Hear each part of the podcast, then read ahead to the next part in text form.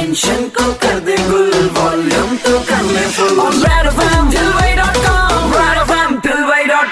super hits 93.5 red FM पर। Show चल रहा है ठिलवई डॉट कॉम मेरे की तथागत के साथ में। और भाई देखिए ऐसा है भैया जी भाभी जी घरों में बच्चे हैं लेकिन लॉकडाउन भी है और लिमिटेड रिसोर्सेज के चलते किस तरह से आप बच्चों की हेल्थ का और अपनी हेल्थ का ध्यान रख सकते हैं इस बारे में डिटेल में बात करने के लिए ठिलवई डॉट कॉम पर हमारे साथ में है। हेलो इंदौर। मैं हूँ doctor Ashish Jaiswal newborn and child specialist और मुझे आप सुन रहे हैं आरजे तथागत के साथ रेड एफएम पर। डॉक्टर आशीष, आपका बहुत बहुत स्वागत है छिलवई डॉट कॉम पर। सबसे पहले मुझे ये बताइए कि व्हाट्सएप पे ये जो मैसेजेस चलते रहते हैं कि कोरोना के लिए बच्चों की इम्यूनिटी काफ़ी है, उन्हें कुछ नहीं होगा, क्या ये सही है? कोरोना वायरस के संक्रमण के जो शुरुआती आंकड़े चीन और दूसरे देशों से आए थे, उनमें बच्चों का परसेंटेज और गंभीरता कम थी। इसलिए यह धारणा बनी, बच्चों की कोरोना के प्रति इम्यूनिटी ज़्यादा है, लेकिन ऐसा प्रामाणिक तौर पर नहीं कहा जा सकता, क्योंकि नवजात शिशु से लेकर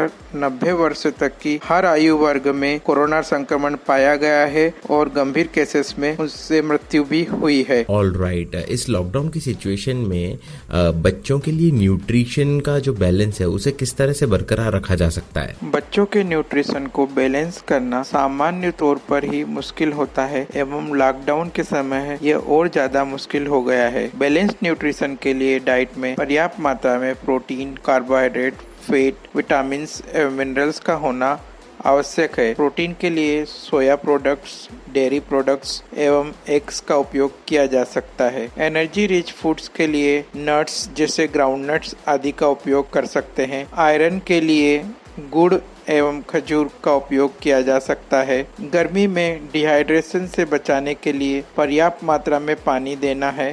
जो बेबीज ब्रेस्ट फीडिंग पर है उनकी ब्रेस्ट फीडिंग कंटिन्यू करनी चाहिए। डॉक्टर मुझे ये बताइए कि इस सिचुएशन में इम्यूनिटी को क्या बेटर किया जा सकता है? और अगर किया जा सकता है तो क्या तरीके हैं उसके? शरीर की इम्यूनिटी के लिए सही डाइट एवं रेगुलर एक्सरसाइज ज़रूरी है। इम्यूनिटी बढ़ाने के लिए vitamin specially vitamin A vitamin C vitamin D minerals जैसे जिंक सहायक होते हैं। इनके लिए फ्रेश फ्रूट्स एवं वेजिटेबल्स ज़रूरी है। अगर यह उपलब्ध नहीं हो पाते हैं तो इनके अल्टरनेटिव सोर्सेज का उपयोग करना होगा। विटामिन सी के लिए सिट्रस फ्रूट्स का उपयोग करना होता है। विटामिन डी के लिए रेगुलर सनलाइट एक्सपोजर ज़रूरी है।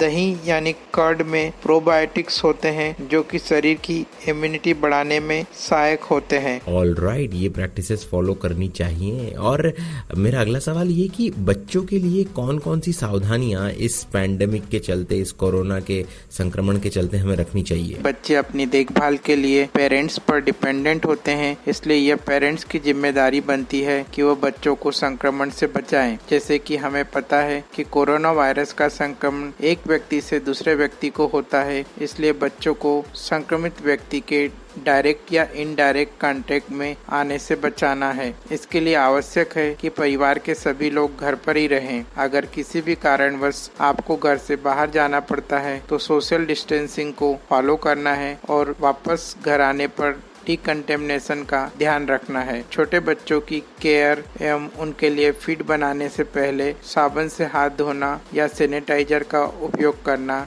ज़रूरी है। सभी पेरेंट्स को चाहिए कि वह अपने बच्चों को संक्रमण से बचने के बारे में सिखाएँ। तो भाई, मुद्दे की बात यही कि सुरक्षा ही सावधानी है। बहुत बहुत धन्यवाद डॉक्टर आशीष हमसे जुड़ने के लिए। ब्रेक के उस पार मैं वापस आऊँगा। कहीं जाना नहीं। शो चल रहा है ठिलवई डॉट कॉम मेरे की तथागत के साथ। रेड एफ़ बजाते रहो।